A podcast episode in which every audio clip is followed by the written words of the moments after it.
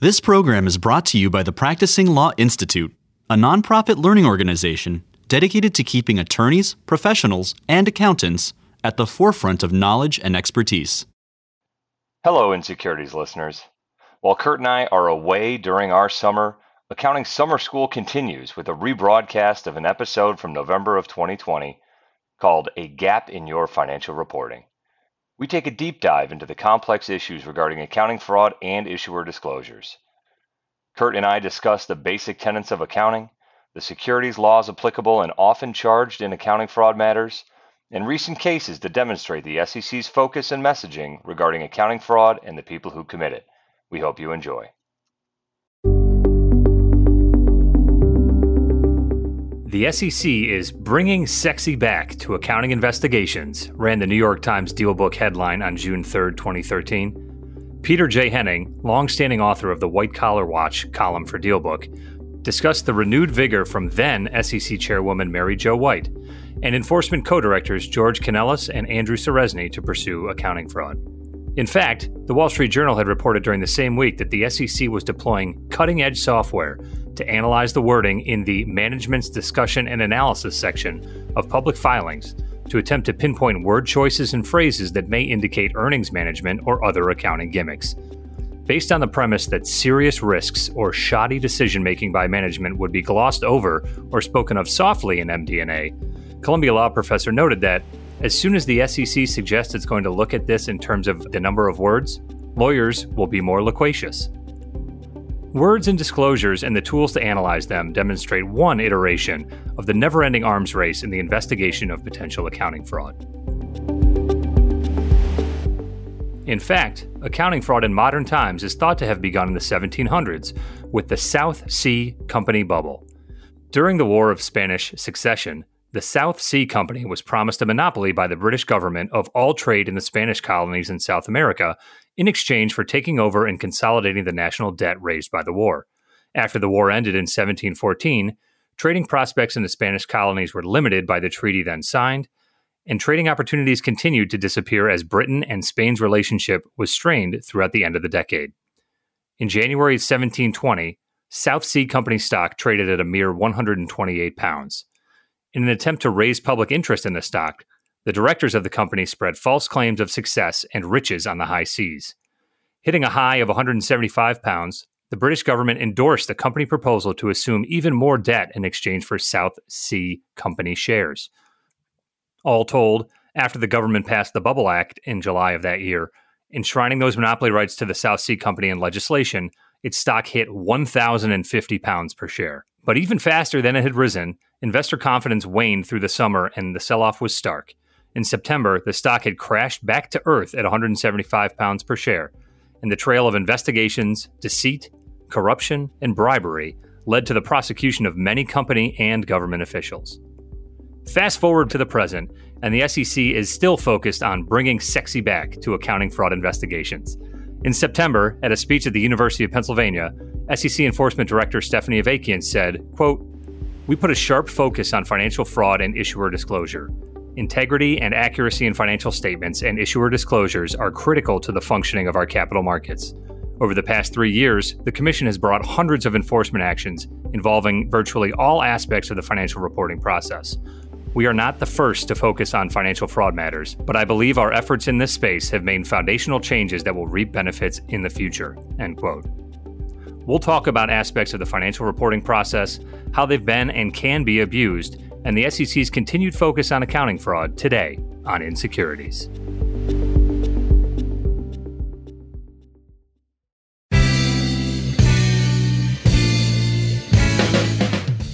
Hello, and welcome to the Insecurities Podcast, helping you stay current on the latest securities, regulatory, and enforcement developments with a practitioner's perspective on the stories you should be following.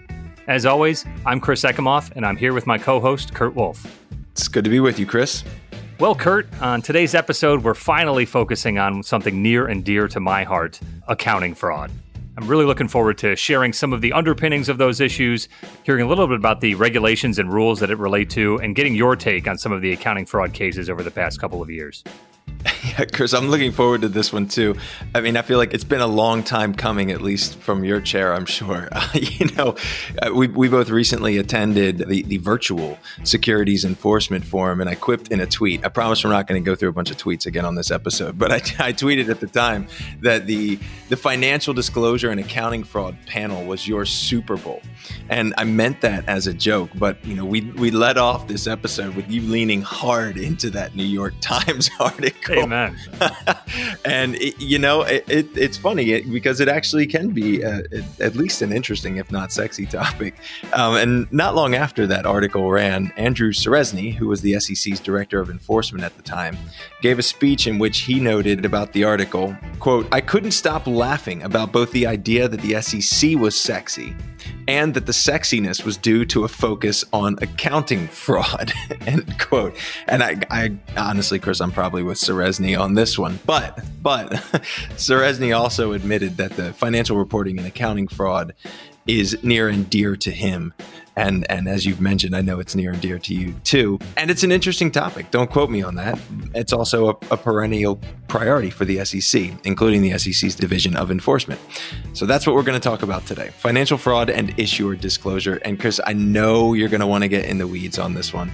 I view my job today as saying as little as possible, but trying to like just pull you back a little bit and let's keep this at a level that everyone can understand. Of uh, course, we need that live Rosetta Stone to translate yeah. between uh, some of the nuance we've got going on. Exactly. Here's what we've got queued up for for today's episode. Uh, we're going to start with some basic accounting concepts that will uh, sort of lay the groundwork for understanding how folks might bend the rules or even why they might uh, feel compelled to do so. We're going to talk a little bit about the securities laws um, or, or, rules that are at issue in, in financial fraud and is, issuer disclosure cases. We're going to give a couple recent examples of how these things play out in an actual SEC enforcement action. Finally, we're going to spend a little bit of time talking about the current uh, messaging from the SEC and what we see coming down the road in the financial fraud and issuer disclosure space. So that's the episode. Let's get to it. I don't want to sound biased here, but it will come off that way that this topic is so broad and variegated that we could have dozens of programs or podcasts on this, which you know PLI actually offers. Uh, so if you're interested in any of the the detail and the nuance we get into today, there, there's a whole host of programs out there to to whet your appetite related to all of the accounting things that that come to mind. Or you know just reach out to me directly, and I'll be happy to talk your ear off for two or three hours. So if we talk about accounting fraud, right, we've we've got two issues in that very phrase. What is accounting and what is fraud? And, and we've talked a little bit about fraud uh, on the podcast, but accounting really comes down to the financial and economic activity of a business being represented appropriately. And please, for the rest of this episode, do not take my statements as any position on accounting or or metrics uh, as we're doing a, a very high level job of, of simplifying what we'll be dealing with here today. But when it comes to the accounting equation, which really dictates all of the, the business dealings um, that are represented in, in quarterly and, and annual financial statements, the accounting equation is assets equals liabilities plus owner's equity. Assets are those things on the books that are of value to the business, right? It could be a, a machine or a plant, could be cash in a bank account, right? Things that are measurable and able to provide value to the business. They range in terms of of tangibility from some of those hard assets, those real property assets we talked about to intangibles, you know, estimates of, of goodwill value of the company or other derivatives or, or intellectual property are also listed mm-hmm. as assets. From a liability side, right, to, to flip the coin on the other side, liabilities are those items that a business uh, will have to recognize or pay out to someone else. You know, examples of liabilities being accounts payable, you know, uh, buying on credit terms for for your business, uh, as well as notes payable to, to banks and, and other lenders, uh, and a lot of, very detailed and complex uh, issues on the liability side as well. So, if we start there, assets are the the goods held by the business or or the value inherent in the business, and liabilities are what is owed on behalf of those assets. You're left with this equity section, owner's equity, and again, you know, oversimplifying it here is really who has skin in the game for how this business operates. If you think about it from a sole proprietor perspective, an individual person would be the business owner, and their equity would be the $100,000 they put in in the business as it started. Uh, also, obviously, from a, a, market perspective, shareholders would be those that have value in the owner's equity uh, side of the equation. So, between assets, liabilities, and equity, you've got all of the pieces that put together the financial position of the business. And how do we get to know some of the financial positions of the business? That's through their regular reporting. 10Ks, 10Qs, 8Ks. Uh, many of the listeners are probably very familiar with those, but a brief recap. Uh, 10K is the annual report uh, due for issuers uh, once a year, talking about the previous 12 months, uh, whether they be on a calendar year or fiscal year. 10Q reports relate to each quarter, coming out on a quarterly basis, obviously, to report on the most previous quarter. And, and other forms, such as 8Ks, relate to very specific events or elements uh, that need to be reported on a more timely basis. Uh, again, an oversimplification, but that's where we get to the accounting information from the business being broadcast to the markets. Uh, and that's really where we see the fulcrum on which accounting fraud, litigation, and investigations turn. So, the financial statements included in those reports are really the way the business communicates the economic reality of their performance in the past period. And there's a few key assertions that the management of companies make when producing financial statements. And those assertions are occurrence, completeness, accuracy, cutoff, and classification. Again, very nuanced topics. You can get into a lot of detail on those, but simply speaking, occurrence, everything that we're representing in our financial statements actually did occur in the period we're reporting on. Completeness. Not only are we listing everything that did occur, we're also not leaving out anything that occurred, you know, making sure that they're completely representing the economic conditions of the period. Accuracy, making sure those events and transactions and agreements are accurately represented. Cutoff, are we accounting for things appropriately at the end of the marking period, at the end of the time that we should be reporting on, instead of either pushing things to a later reporting period that should not be, or bringing things forward uh, from a, a, subsequent reporting period that we'd like to have on the books now? And then finally, classification. Are we classifying our assets correctly on the balance sheet? Are we representing expenses appropriately on the income statement? Uh, so that's kind of some of the assertions that kick around with the financial statements as well, and are often the balance in which the commission will investigate and, and evaluate the existence of accounting fraud. Chris, I want to I want to jump in here because I think you're getting ready to pivot and talk a little bit about fraud or what we mean by accounting fraud. But to to tee it up, I want to invite you to talk about one of your favorite topics, which is the fraud triangle. And I know we've talked about it before, but I mean, maybe just remind our listeners. Uh, you know, I, remember it's um, it's like pressure or motivation uh, with an opportunity to do bad things and an ability to rationalize, so, something like that. But maybe let's tee it up by just reminding everybody what is the fraud triangle, because I think it's a helpful construct. Yeah, and it's really a theory of of conduct understood from from a white collar crime perspective. And Kurt, you you hit on all three arms of the triangle there perfectly. So yeah, I've been um, listening. I've been listening. If you need a refresher, uh, Kurt, you should listen to the Insecurities podcast. Um, so yeah, you've you've touched on it, right? Motivation. I have the the need, right, and an unshareable perceived need to um, you know take take more value than I'm being given, whether through salary or through recognition or whether through an increased stock price. I have the opportunity, right? I'm in a position to uh, add an extra journal entry at the end of the quarter or to manage uh, the way my department is run so that I can get more benefit out of it. And then finally, rationalization. I like to use the shorthand how do you sleep at night? How do you explain it? A lot of times, criminals who are caught will say, I never meant to take that much. I was going to put it back when my financial position got better at home. I needed to pay off some short term debts and I was going to re- return those funds, right? So, those are the three elements that are, are, you know, a hypothesis for why these crimes happen and we'll talk a little bit about those as we walk through some of these cases. And I really want to touch on two issues that lean on that opportunity perspective. Uh, classic financial statement fraud, the WorldCom and Enrons of, of our, the early 2000s, related to two you know general issues. The first being materiality, and the second being estimates and accruals. Materiality, basically speaking, is the level of information that an investor would find helpful in making a decision about the business. Obviously, that's very vague, but they can be both qualitative and quantitative values, right? And I like to use the example if, you know, a Fortune 10 company has their earnings number off by $100 on multiple billions of dollars, that's probably not going to change a single investor's idea uh, of whether or not they should purchase the stock or consider doing business with them. Uh, versus if that multi billion dollar earnings number is off by half a billion dollars, obviously that's probably more material from a quantitative perspective. So thinking materiality that way. Um, on the qualitative side, disclosures are really uh, what reigns supreme on materiality. Is this piece of information, say, disclosing an SEC investigation into the business, is that qualitatively material to an investor or not? I'd be hard pressed to say that an SEC investigation is not material to investors, but we'll talk a little bit more about some of the SEC statements on that uh, later in this episode. Switching over to the other element uh, that can lean into that opportunity on the fraud triangle are estimates and accruals. So, you know, most of us have have a bank account that that we operate for our household or for ourselves. It's pretty straightforward: the cash that comes in and the cash that goes out. Uh, from the business perspective, though, the accrual process is where you need to represent the values and the potential liabilities of the company while you know they exist. So, if, for example, you know that you're going to sell $100 worth of product this year, but you expect some of that product to be returned, uh, you know, because the customers weren't happy with it or just didn't want to, purchase it anymore and were able to return it under the means of, of the contract they signed, you need to account for that potential for return today.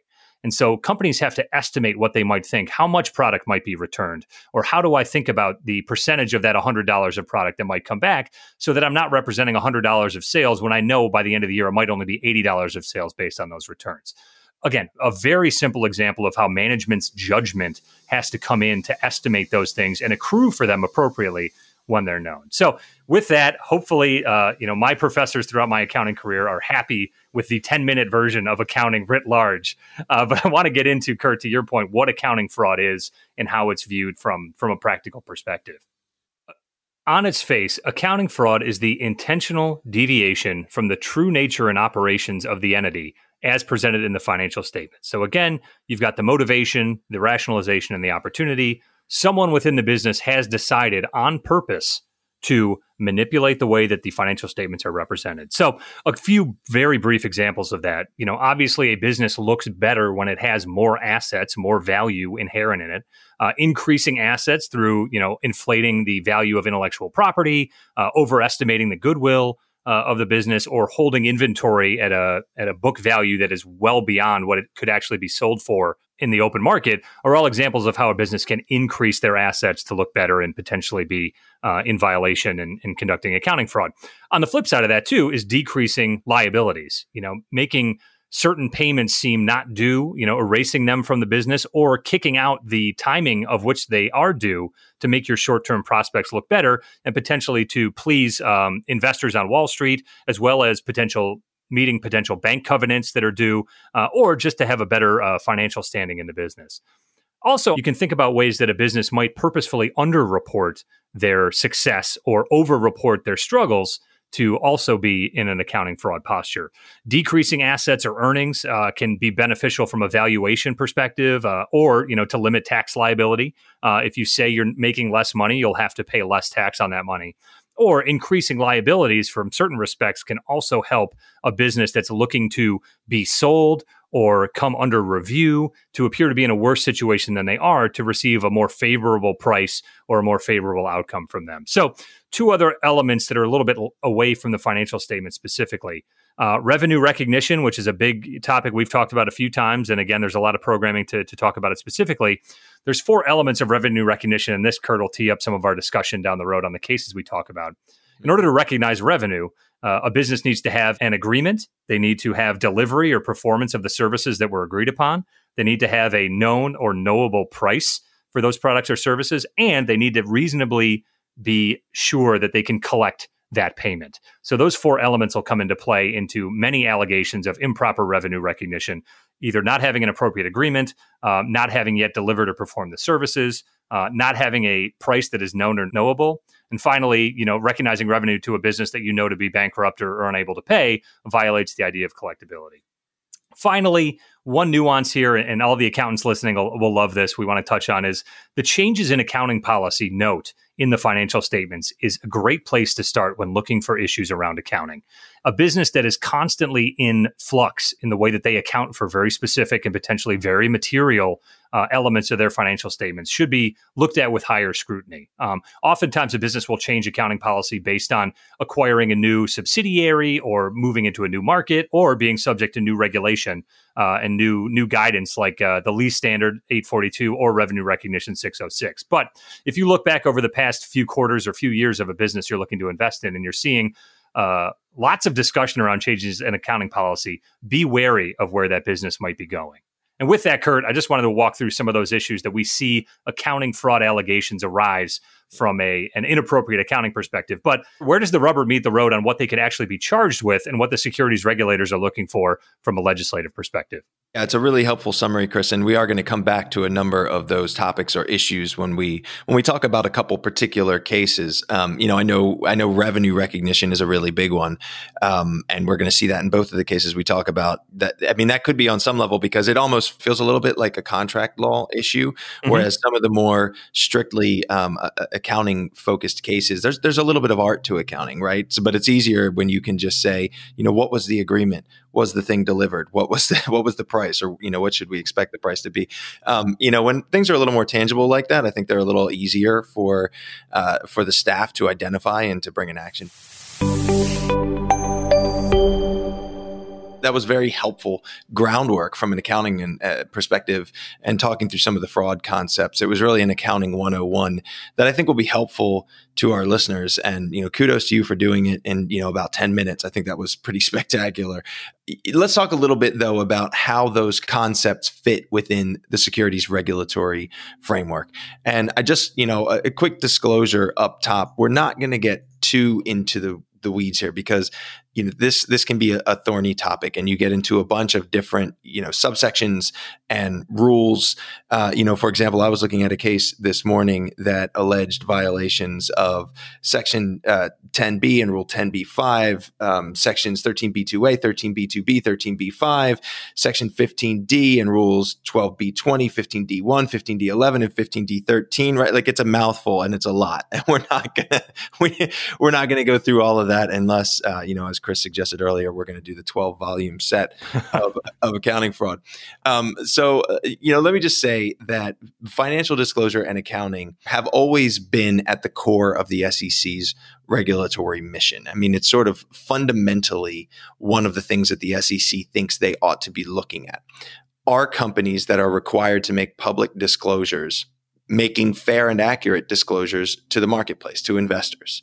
And they've talked about it forever, right? So when I was preparing for this episode, I went back and read a speech uh, from 1954 from uh, then SEC Chairman Ralph H. Demmler, and he was talking to the American Institute of Accountants. I think it really resonates with what we're focusing on today and statements that we hear from the commission still today.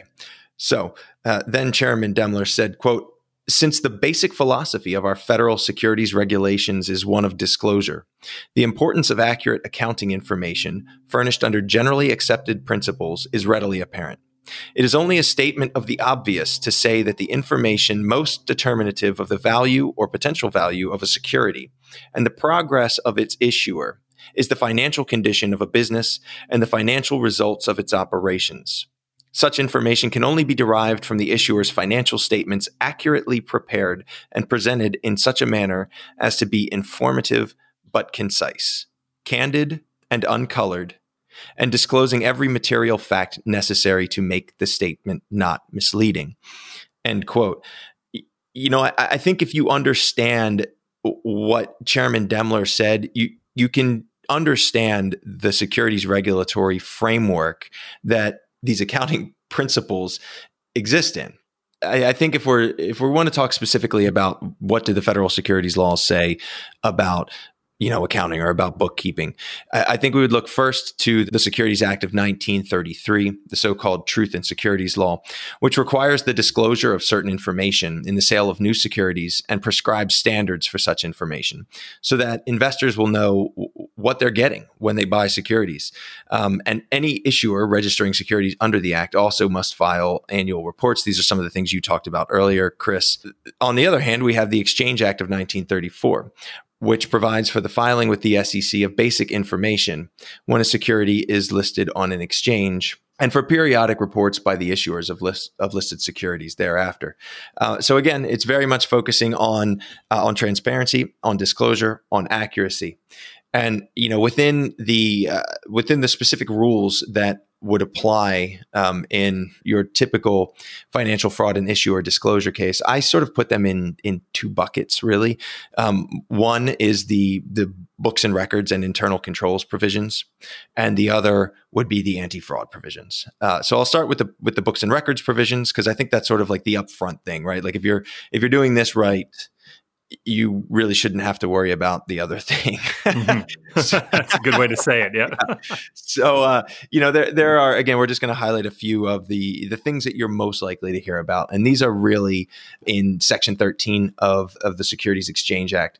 Um, so, Section 13A of the Exchange Act um, is basically where you'll find your periodic reporting requirements. You can also find periodic reporting requirements in, in Section 15. Those are for different different kinds of issuers or different kinds of companies. Um, but your most common reporting requirements are going to come in Section 13. Section 13B2A is where you find the most prescriptive, I think, or or perhaps just the the most leaned upon uh, requirement from a books and records perspective, and it requires that issuers make and keep books, records, and accounts which, in reasonable detail, accurately and fairly reflect the transactions and dispositions of the assets of the issuer. Uh, so this you know, in, in layman's speak, basically says you've got to keep clean books and records. They, they need to actually reflect what's going on with your business. You know, when we think back, Chris, to when you were explaining, you know, what are assets and what are liabilities, the books and records provisions say that you need to set that stuff out accurately so mm-hmm. that investors in the market can understand it. The next section that I want to talk about is the internal controls provision. Um, this is also in Section 13B of the Exchange Act. Section 13B2B requires issuers to devise and maintain a system of internal accounting controls that is sufficient to provide reasonable assurances. Uh, and then there's a list of things, but uh, I'll summarize as saying uh, that you're fairly and accurately reflecting the things on your books and records, right? So it's, I think it's important too to touch on internal controls generally. What is an internal control? Uh, there's no one answer to that. The language you just quoted, Kurt, is kind of the you know be responsible uh, you know act like an adult when when managing a company an example of an internal control might be regular review of of bank reconciliations to ensure that the assets of the business are being accurately recorded or requiring a second level review of specific financial disclosures so that you get multiple inputs and, and, multiple review of the same understanding to ensure that the process is robust and well controlled internally hence an internal control uh, to make sure that financial reporting is accurate. Yeah I, I completely agree. Look this is one that you know from the perspective of you know a securities enforcement defense attorney you can spend a lot of time arguing in this space and that is often about you know the sufficiency of the controls or whether or not they provide reasonable assurances that you know the folks responsible for maintaining the books and records are, are doing it right. Because it's one thing to have your policies and procedures you know on the shelf and you can point to them and say hey look it's there we had policies and procedures or internal controls provisions that say we're supposed to do this the right way. The question is, are you doing it? You know, are you implementing it appropriately? Is it working? Right. So, Chris, you're right. You know, periodic reviews, periodic internal reviews is a good example of a control that you might design and implement to make sure that you're getting it right. But if you're not actually doing the reviews, right, if your policies and procedures say we're going to do quarterly or or annual reviews to make sure that our systems are really clicking, but you don't do it, you're never going to be able to lean on that if something goes wrong or to right. sort of absolve yourself of liability if something goes wrong. Uh, so it, it, really is an, an interesting space, right? You know, the books and records piece, again, is sort of core to the SEC's mission. And as I said, there's a little bit of art to accounting. So there may be some some room to argue about whether or not you got it right from an accounting perspective. The internal controls piece, I, I, think, is where we end up arguing a lot more of the time. You know, what was the company doing to avoid the problem?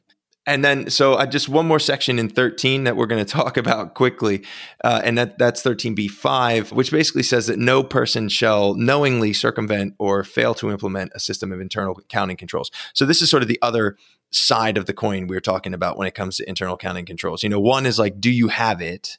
And again, we can argue about the things I've been talking about. And two is, if not, did you know you didn't have it? Were you were you avoiding it? What was the problem? We we see some of that. We're going to see that in one of the cases we talk about where, you know, an executive really he he knew or he should have known what was going on, right? And he kind of just didn't do anything about it. So it's another potential hook for SEC enforcement when they're looking at a company's books and records so that, those are the books and records and internal controls provisions. Like I said, I've got two buckets. So bucket two is the anti-fraud provisions, and this is you know when it all goes wrong. In keeping with the you know the sort of disclosure framework generally, we've got you know the two acts that we really need to look at here: the Securities Act and the Exchange Act. They both have broad anti-fraud provisions that read pretty similarly, and I think you know, for all intents and purposes, from a, a, financial accounting and disclosure perspective, we can think of them as, as pretty much the same, certainly for purposes of our conversation today. And they are the Securities Act provisions are Section 17A2 and 17A3. The Exchange Act provisions are Section 10B and, of course, Rule 10B5 thereunder. And essentially, what they do is prohibit any person or issuer uh, from directly or indirectly obtaining money or property by means of any untrue statement of material fact or any omission of a material fact uh, that in this in the circumstances would make a statement not misleading. Uh, essentially, what it says is, "Thou shalt not lie." In, in your public disclosures, right? Um, Seems pretty basic, yeah. I mean, it, it really is. You know, again, it's an area where where you can have some disagreement with the staff, and some of these cases, they're really technical right and and so you can talk about whether or not it was material whether or not an omission was uh, made a statement misleading right i mean you can argue around some of the requirements of the rule but again for purposes of today's discussions at a high level you just have to get your disclosures right You've got to be accurate and complete. You've got to be forthcoming so that the market knows about your financial health, about how you're doing. They can look at your balance sheet and understand is this company doing well or not? Where where are the risks or concerns? So I, I think those are sort of the core uh, securities regulatory provisions or securities uh, laws that I that I wanted to touch on. You know, I just want to point out that there are some other places where you might find accounting related or disclosure related provisions that would bear on this conversation. We're not going to go into them all. You know, places like Reg SK or the FCPA have some very specific accounting related requirements. So, you know, just when we talk about the books and records and internal controls provisions in the 33 Act and the 34 Act, when we talk about the anti fraud provisions in the 33 Act and the 34 Act, you know, that that's not the entire landscape but that's where the majority of the financial accounting and disclosure cases you see are going to land. So that's what we're going to focus on today.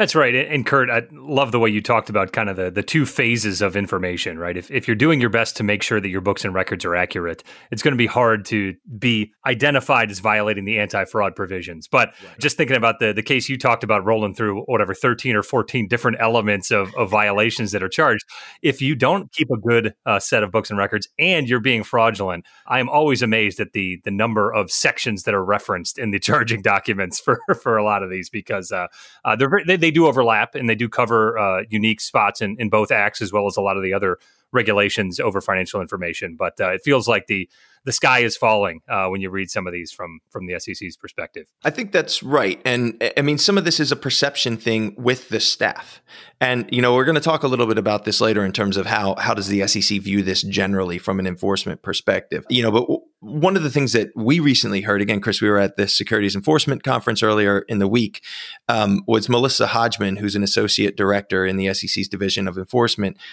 She must have said five times during her remarks. This is not a gotcha game. Yeah. Uh, we are not trying to second guess uh, internal audit or external auditors. The purpose is not to catch you doing something wrong and then impose our judgment, you know, for yours. And I think that's right. I, I mean, I really do. What she said, what we're looking for are good faith efforts to get it right. But I think, to your point, Chris, once you lose faith with the uh, enforcement staff in particular, there can be this cascading effect where some of these nuanced or overlapping rules land in an enforcement action. And next thing you know you, you you, know you have been alleged to have violated six different rule subsections um, yeah. because you got something wrong. And maybe it's one thing wrong. So uh, I, I, think it's an important note and and something we need to think about as we start to talk about a couple of these cases yeah so diving into the cases uh, want to just bring up one other concept that I like to think about accounting fraud from, and and noting all of the regulations and all of the elements we just talked about. Accounting is a zero sum game, right? It's very easy to have the appropriate documentation, review, and reporting around transactions with customers that actually exist, right? You'll have the paperwork, you'll be able to prove the revenue, you'll be able to account for the expenses. It is very difficult to replace any one of those elements or all of those elements in the terms of fabricating things when conducting accounting fraud. And so we'll talk a bit about an, an, action that the SEC brought in September of last year. They settled on September 16th with Marvell Technology Group, uh, who agreed to pay $5.5 million to settle charges that it misled investors when it engaged in an undisclosed revenue management scheme in order to meet publicly issued revenue guidance. So, right off the top, the SEC is identifying a a number of our fraud triangle elements, right? They're motivated to meet those publicly issued revenue guidance statements. Getting into some of the details of the Marvell case as told in the SEC settlement order, Marvell in 2015 had consistently missed Wall Street expectations around their earnings. Management at the time did not feel that they were performing appropriately and started to instill sales targets for their groups internally to increase and be more aggressive in the market. Uh, this I'll pause here before getting more of the details. Uh, I mean, if your red flag sensor isn't going off yet, then uh, you should listen to some more uh, of our InSecurities podcast. But Absolutely. anytime management is arbitrarily deciding what sales uh, goals should be for their staff, you're you're wading into some troubled waters there. As a function of the sales staff's response to that, they considered and developed, and, and actually, I'm, I'm a little bit impressed with the way they documented uh, a scheme of what they called using pull ins at quarter end. So pulling in revenue from a subsequent quarter. You have an agreement with a customer to provide them with specific products in on a monthly basis or on a quarterly basis that you know of ahead of time. Uh, in this case, Marvell's business is in um, software storage and data management. Uh, and so, what they would do with this pull in scheme was identify those customer orders to be delivered in the early parts of the subsequent quarter. So when they're coming to quarter two, they look ahead a little bit in quarter three and say, okay, on the 10th of the month, we, we will be delivering, you know, a thousand units to this customer. On the 15th of the month, we'll be shipping, you know, 2000 units to that customer. And what they would do is they would ship those units early and pull that revenue into the prior quarter into the quarter they're reporting on, which, as we talked about up front, violates a handful of assertions around the financial statements, right? The cutoff period, obviously, here is being violated, uh, as well as revenue recognition. They're purposefully delivering products ahead of schedule so that they can recognize the revenue ahead of time. So this scheme actually went on for two or three quarters in the 2015 2016 time period, for which Marvell attempted to meet analysts' expectations. With that, however, internally at Marvell, the financial reporting team and the sales team segregated out the revenue that they were pulling in on a quarterly basis. And, and the SEC goes on in their settlement order uh, to talk about some of the internal emails around not being able to meet future forecasts due to this scheme. We talked about how accounting is a zero sum game. If you pull that thousand unit order, you know, from the 10th day of, of the second quarter back into the first quarter, obviously you can't re recognize that revenue again in the second quarter. So you're starting to dig yourself a hole here that's very hard to get out of. And and management and the financial reporting staff at Marvell were smart enough to know that they should track that problem and be able to identify that problem going forward. However, Kurt, as you talked about with the books and records provision, it seems like they kept a very good accounting uh, mm. no pun intended, of the pull in issue. But from an anti fraud perspective, they never went around and corrected it. You know, pull in um, accounting like this is sometimes warranted based on specific customer relationships or specific types of products that are being delivered or services. And in those cases, the kind of get out of jail card related to something that seems to be a violation is to disclose it, right? If this is your accounting policy right. to capture, you know, say it takes you 10 days to ship something and it's due on the 5th of the month to the customer, you could make the argument that that revenue should be accounted, you know, on a shipping date of being five days before the end of the month or the end of the quarter. Again, the way to get around any violation here would be to disclose that. In this case, management and the financial reporting staff at Marvell kept a very good accounting of this issue internally and did not disclose it to investors. And so we saw numerous quarters in which revenue is is alleged to be inflated uh, to meet those analysts' expectations, and the fact that there was no disclosure around that is really where the SEC held held Marvell separate and apart from those other situations as as a violation in the accounting fraud space. Two things I want to pick up on there, and these are you know sort of practitioners' points, if you will. I mean, broadly, I think the issues that you're talking about, you know, we're going to see, frankly, in the other case we want to talk about today, we see in a lot of cases coming out of the SEC over the last couple of years, because I think, as you've discussed before, as you told us today, Chris, you know, revenue recognition is something that the SEC enforcement staff is really focused on because I think that they, you know, they're of a view that if you're doing that improperly, you are not giving investors an accurate view of the company's financial health. And they are all about protecting investors. Right? So if they think you're lying to investors, they're going they're going to ding you. Um, you know, with respect to some of the practices that we saw in the Marvell case in particular. I mean, one, I agree with you when it comes to disclosures. You know, you can't solve everything by disclosure, but you can solve a lot of things by disclosures. And if you're telling your investors, if you're telling the SEC what you're doing, and you do it consistently with your disclosures, you're going to be in a lot better shape than if you're sort of doing stuff, you know, in the shadows. Yes. Number two, emails. You know, it's so many times you see these cases break around an email and whether it plainly shows some kind of bad intent or whether it's just inartfully worded so many of these cases, there's an email from an executive or a senior salesperson or an mm-hmm. internal accounting person that either state outright or imply that, like, we've got to meet X number, or we have to hit this sales target, or we need to make sure that we are satisfying market expectations.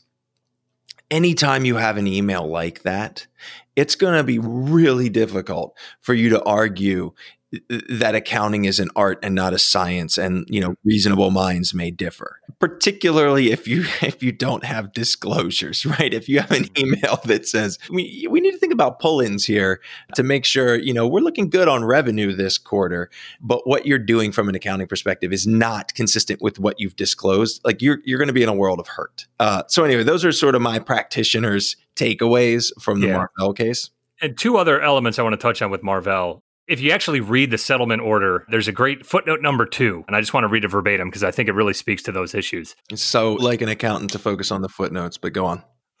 Quote Marvell's revenue recognition policy contained a section pertaining to pull ins, which was not publicly disclosed, that defined a pull in as a transaction where Marvell initiates and obtains agreement from customer to modify an existing sales order scheduled shipment date from a subsequent quarter into the current quarter.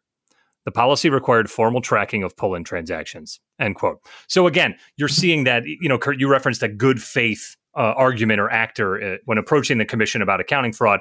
We're seeing here that they literally had it written down in their internal documents, uh, something that would have been material for investors to review based on their quarterly reporting uh, that just wasn't made public.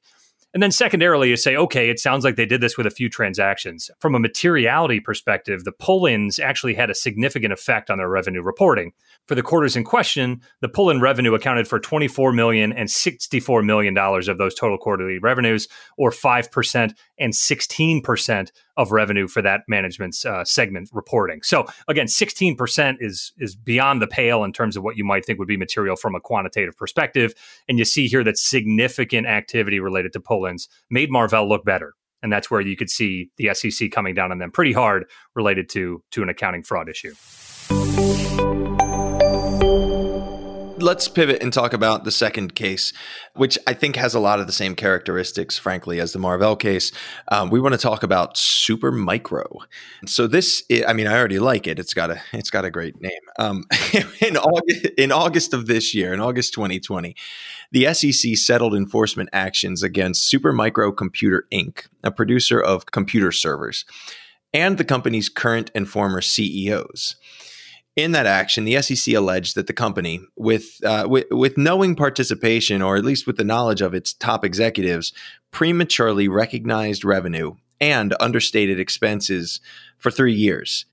The facts that the SEC uh, uncovered during the course of their investigation were that Supermicro executives, including the, the former CEO, encouraged or, or pressured employees to maximize end of quarter revenue and minimize expenses without devising and maintaining sufficient internal accounting controls to record revenue and expenses in conformity with GAAP. As a result of those accounting practices, the, the orders found that Supermicro improperly and prematurely recognized revenue, including by recognizing revenue on goods that it sent to warehouses before they were delivered to customers, by shipping goods to customers without or, or, before they received customer authorization, and by shipping incomplete or misassembled goods to customers. Uh, you know, there, there's actually a pretty long description of the facts here.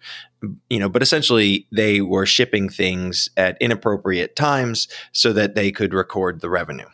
The order also finds that Supermicro improperly underreported certain expenses by misusing a cooperative marketing program, which allowed customers to seek reimbursement for a portion of cooperative marketing costs.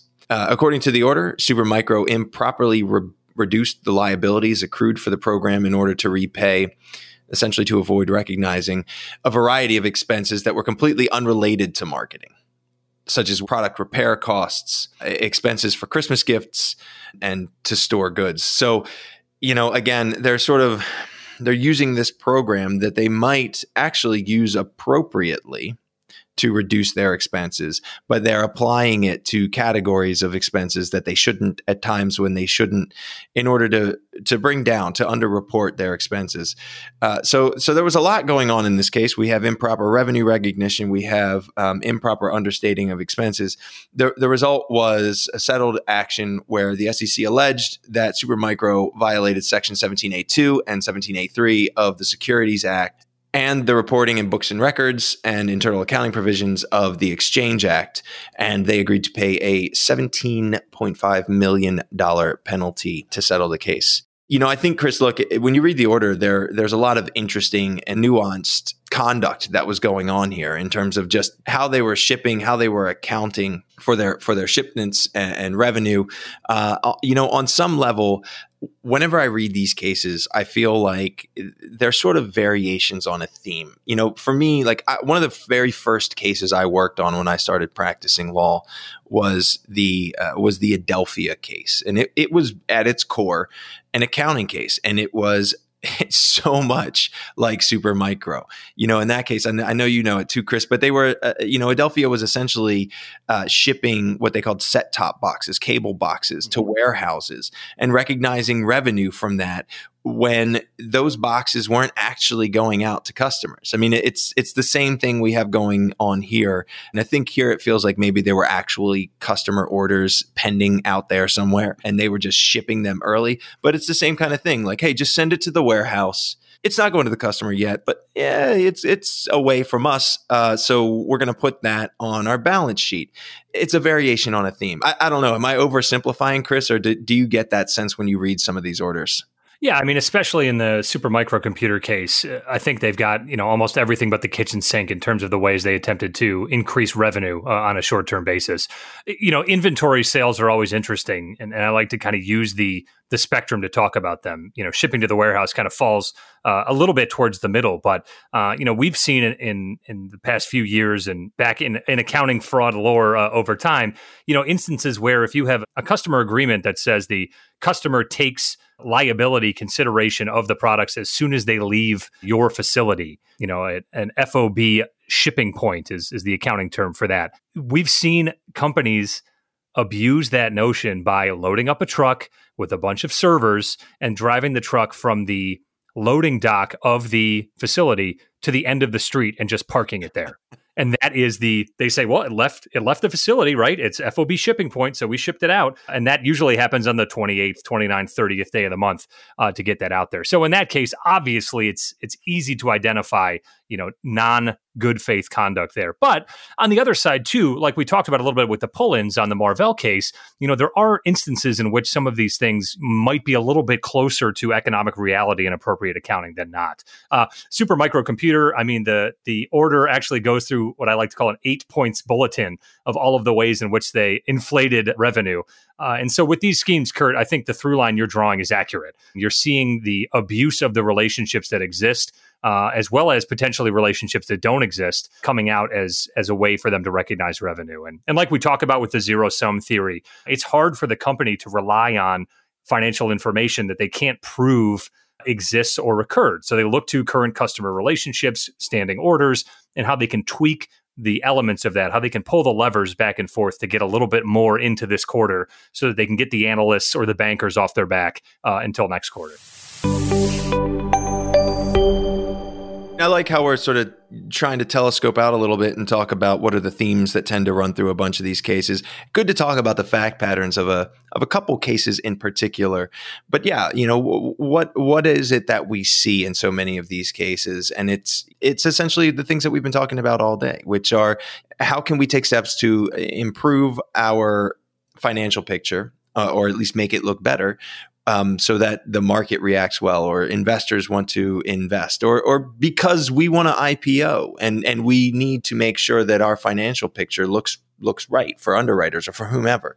Um, that that seems to be what we see in so many of these cases. You know, a lot of that goes to back to the fraud triangle. Triangle goes to the motivation or the mm-hmm. pressure point right? Um, and then then it's figuring out you know where's the opportunity to do that.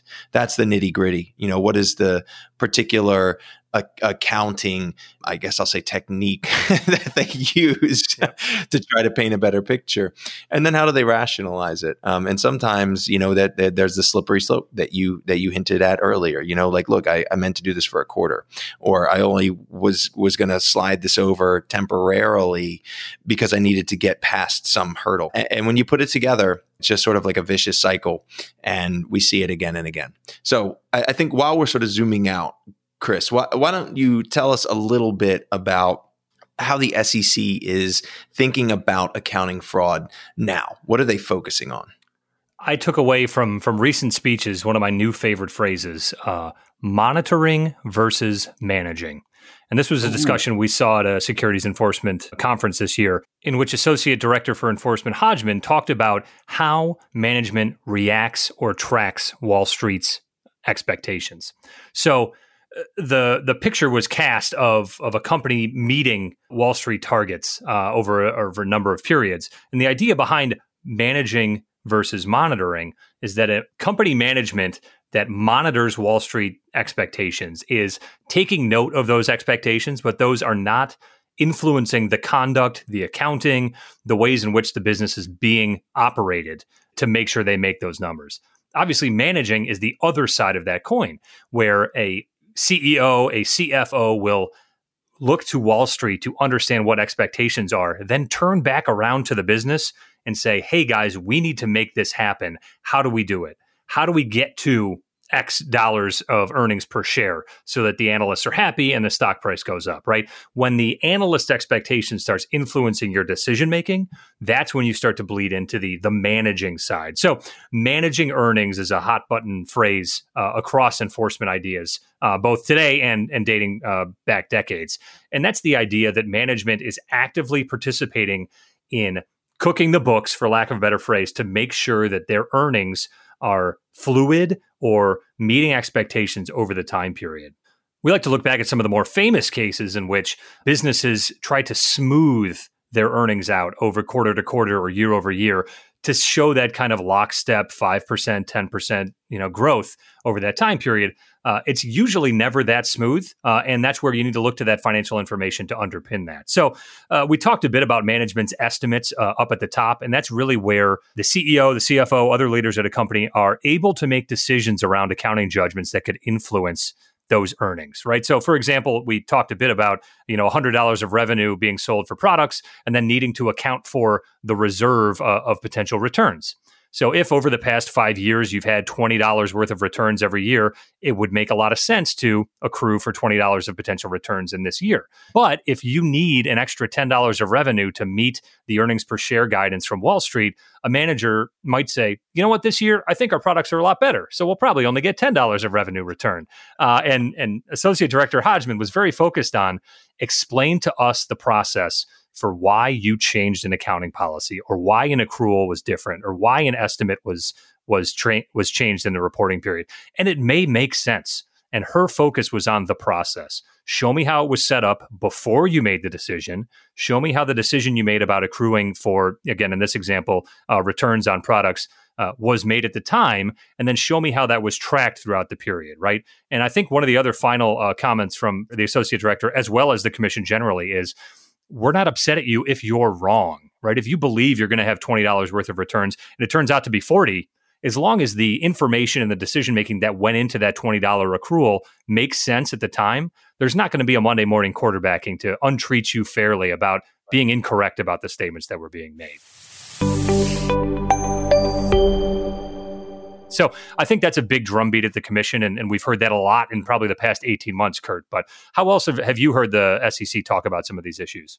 Well, I want to touch on a on a couple points, and I mean, I just I'll say this uh, with respect to Associate Director Hodgman's remarks. You know, she she did sort of drop in there this note where she said, "Listen, this might sound trite, but so much of this is about documentation, and you hear documentation, documentation from the SEC on a number of fronts all the time.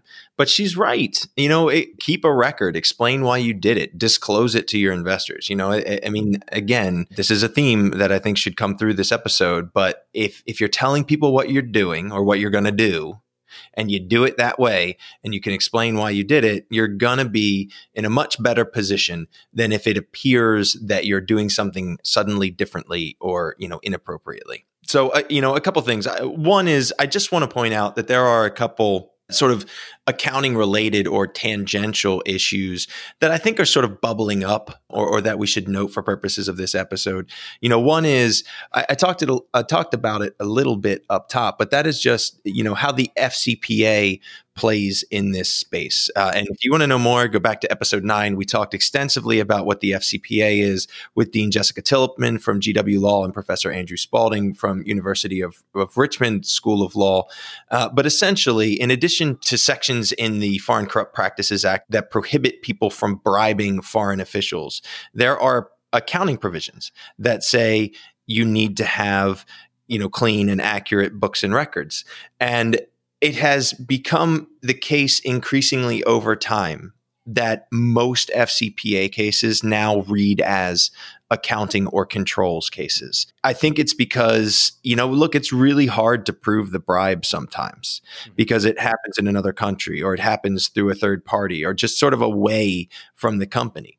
But, you know, the question is, how are your expenses recorded? And we've joked about this before, right? Like you, you're probably not going to have a line item that says like, you know, $50,000 in suitcase cash.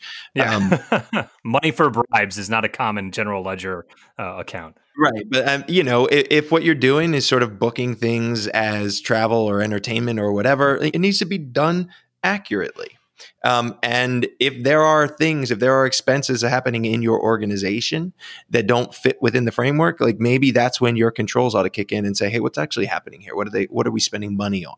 So anyway, I just you know it's sort of a side note, but a lot of FCPA cases now look like accounting cases. So we have this interesting overlap another point I want to make is with respect to uh, the SEC versus Liu case, which which we've talked an awful lot about, and everybody's still talking a lot about.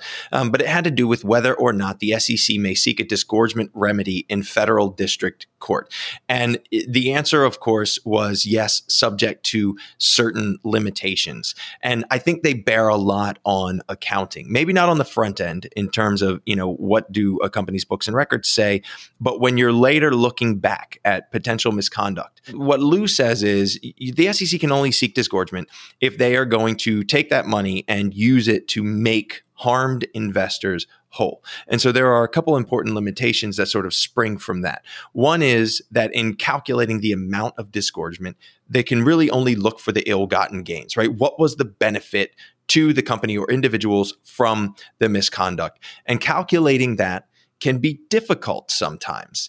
Uh, and that sort of plays right into the second point, which is, you know, they've said that in doing that, you need to back out any legitimate business expenses. And in the Liu case itself, there were a lot of questions about how the defendants were spending money. You know, what were legitimate travel expenses for the purpose of marketing or trying to sell, you know, their goods and services.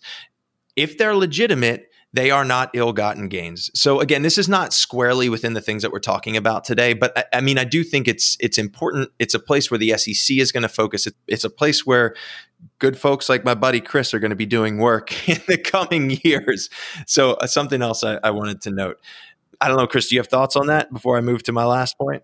Yeah, I think that there's you know we've we've talked about the quality of information here, right? And and that's from from the first discussion of assets at the top of the episode all the way through the, the cases we've talked about relates to are we representing economic reality accurately? And in both examples you just provided, Kurt, from the FCPA as well as Liu the SEC is interested in that economic reality almost to a fault right from the Liu side, it's hey guys, if if we see an issue that we think you guys have defrauded, uh, you know, a group of investors, come to us with a proposal for why some of that might have been legitimate show us the actual economic reality that happened, and we'll consider that as we look to to potentially penalize and disgorge you uh, for your bad activity. So from that point, I think that uh, you know the the quality of accounting information you know rings true through all the examples we've touched on.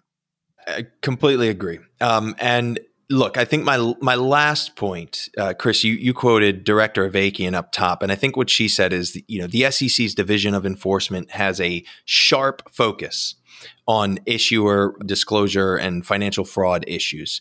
And yes, I mean, so this is sort of a word of caution for public companies, for accountants, for lawyers in this space. This is and will continue to be an area where SEC enforcement is focused, where they are allocating resources, whether that is manpower or you know technology to try to find these these problems. And it's not new. My point is that if anything it's going to become more pronounced. So if we go back you know again i, I mentioned Ceresney's speech earlier on in the episode.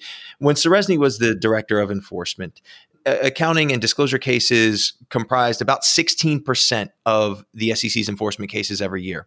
Last year, they were about 17.5% of the cases that they brought last year. And it tends to float in that range, right? Somewhere between like 16 and 20% every year. That's not going to change. That means almost every year you can expect somewhere between like 85 and 100 just purely accounting or disclosure types of cases you got to be mm-hmm. on your game in this in this space because it, it, it again it's not going to change. And in fact i think we might see more of it going forward as a result of the covid-19 pandemic. I think a lot of companies right now are, are really struggling with accounting because you know market volatility because it's difficult to make predictions about you know what what is revenue going to look like next month let alone next quarter or the next half. I think there is just a lot of room for folks to to get it wrong. Unfortunately, there's a lot of opportunity for folks to fudge it, to to paint a better picture than is the reality of their company's financial health because they don't want to disappoint the market or they don't want to disappoint investors or because they're, you know, they're hoping for some kind of business loan, whatever the case may be. So I think we're I think we're going to see a lot of that going forward. Yeah, and accounting information works best in periods of certainty and, and obviously, we are not in a period of certainty by any means. Uh, and we'll see some of those issues play out in the coming years. But uh, I wanted to touch on one last thought. You know, accounting cases uh, from the SEC usually fall in a similar pattern to some of the sweeps and, and, other enforcement things we've talked about on the podcast, is relating to specific issues. You know, if you look back at, you know, the early 2010s, you see a lot of cases around the valuation and accounting for mortgage-backed securities, right, in, in, the fallout of the financial crisis. Prior to that, you also saw a significant amount of activity looking at stock options backdating uh, for executives, which, uh, to wit, Marvell was actually uh, settled a, a matter uh, related to that in May of 2008. So, completely separate issue, but the commission continually looking at kind of the market to see what what elements might be uh, on the fringe or, or developing from an accounting perspective that might be rife for some of those errors and then potentially for someone to intentionally take advantage of those to improve the reporting of their position. And you know, we talk a little bit about some of the cases here. You know, I've got a, a stable of war stories to share, but uh, without getting too much into it, I mean, some of the items that we see from an accounting fraud perspective are, I use this this phrase tongue in cheek, brilliant right? The schemes and the abilities that that some of these folks have to manipulate the financial information. You know i always use use the idea that if you guys had just applied yourself in pushing the business to to act appropriately and and gave that brilliance to another metric or another way that that you could improve the business you guys would have shot to the moon but you spend all of your time, you know, creating false invoices and setting up fake email accounts to pretend to be customers that are e- emailing in asking for more orders or for them to be delivered faster. I mean, the level of effort here to overcome that zero sum factor of accounting fraud is just startling. Uh, and I'm often, you know, a little bit discouraged by the amount of, of activity and focus that some of these fraudsters put into to manipulating the numbers. So, eh, like you said, Kurt, it's been here for a while and it's not going away anytime soon. Thanks for joining us for this episode of the InSecurities Podcast. As always, we want to hear from you regarding your thoughts, comments, and topics for future discussions on episodes of InSecurities. Please use the hashtag InsecuritiesPod on Twitter or LinkedIn to join the conversation. You can find me at Ekimoff CPA. And I'm at Enforce underscore update. Be well, everyone, and we'll see you next time. Thanks for tuning in.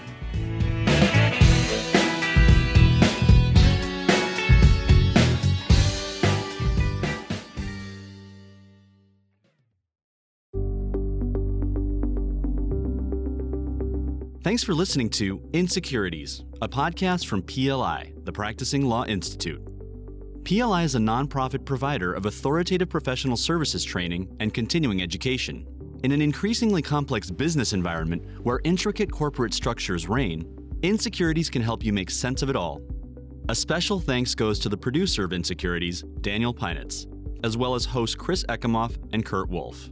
For more information about PLI's SEC Institute, or to view hundreds of hours of fresh and relevant on demand programming covering changes within the security sector, visit pli.edu/slash membership and sign up for a privileged membership.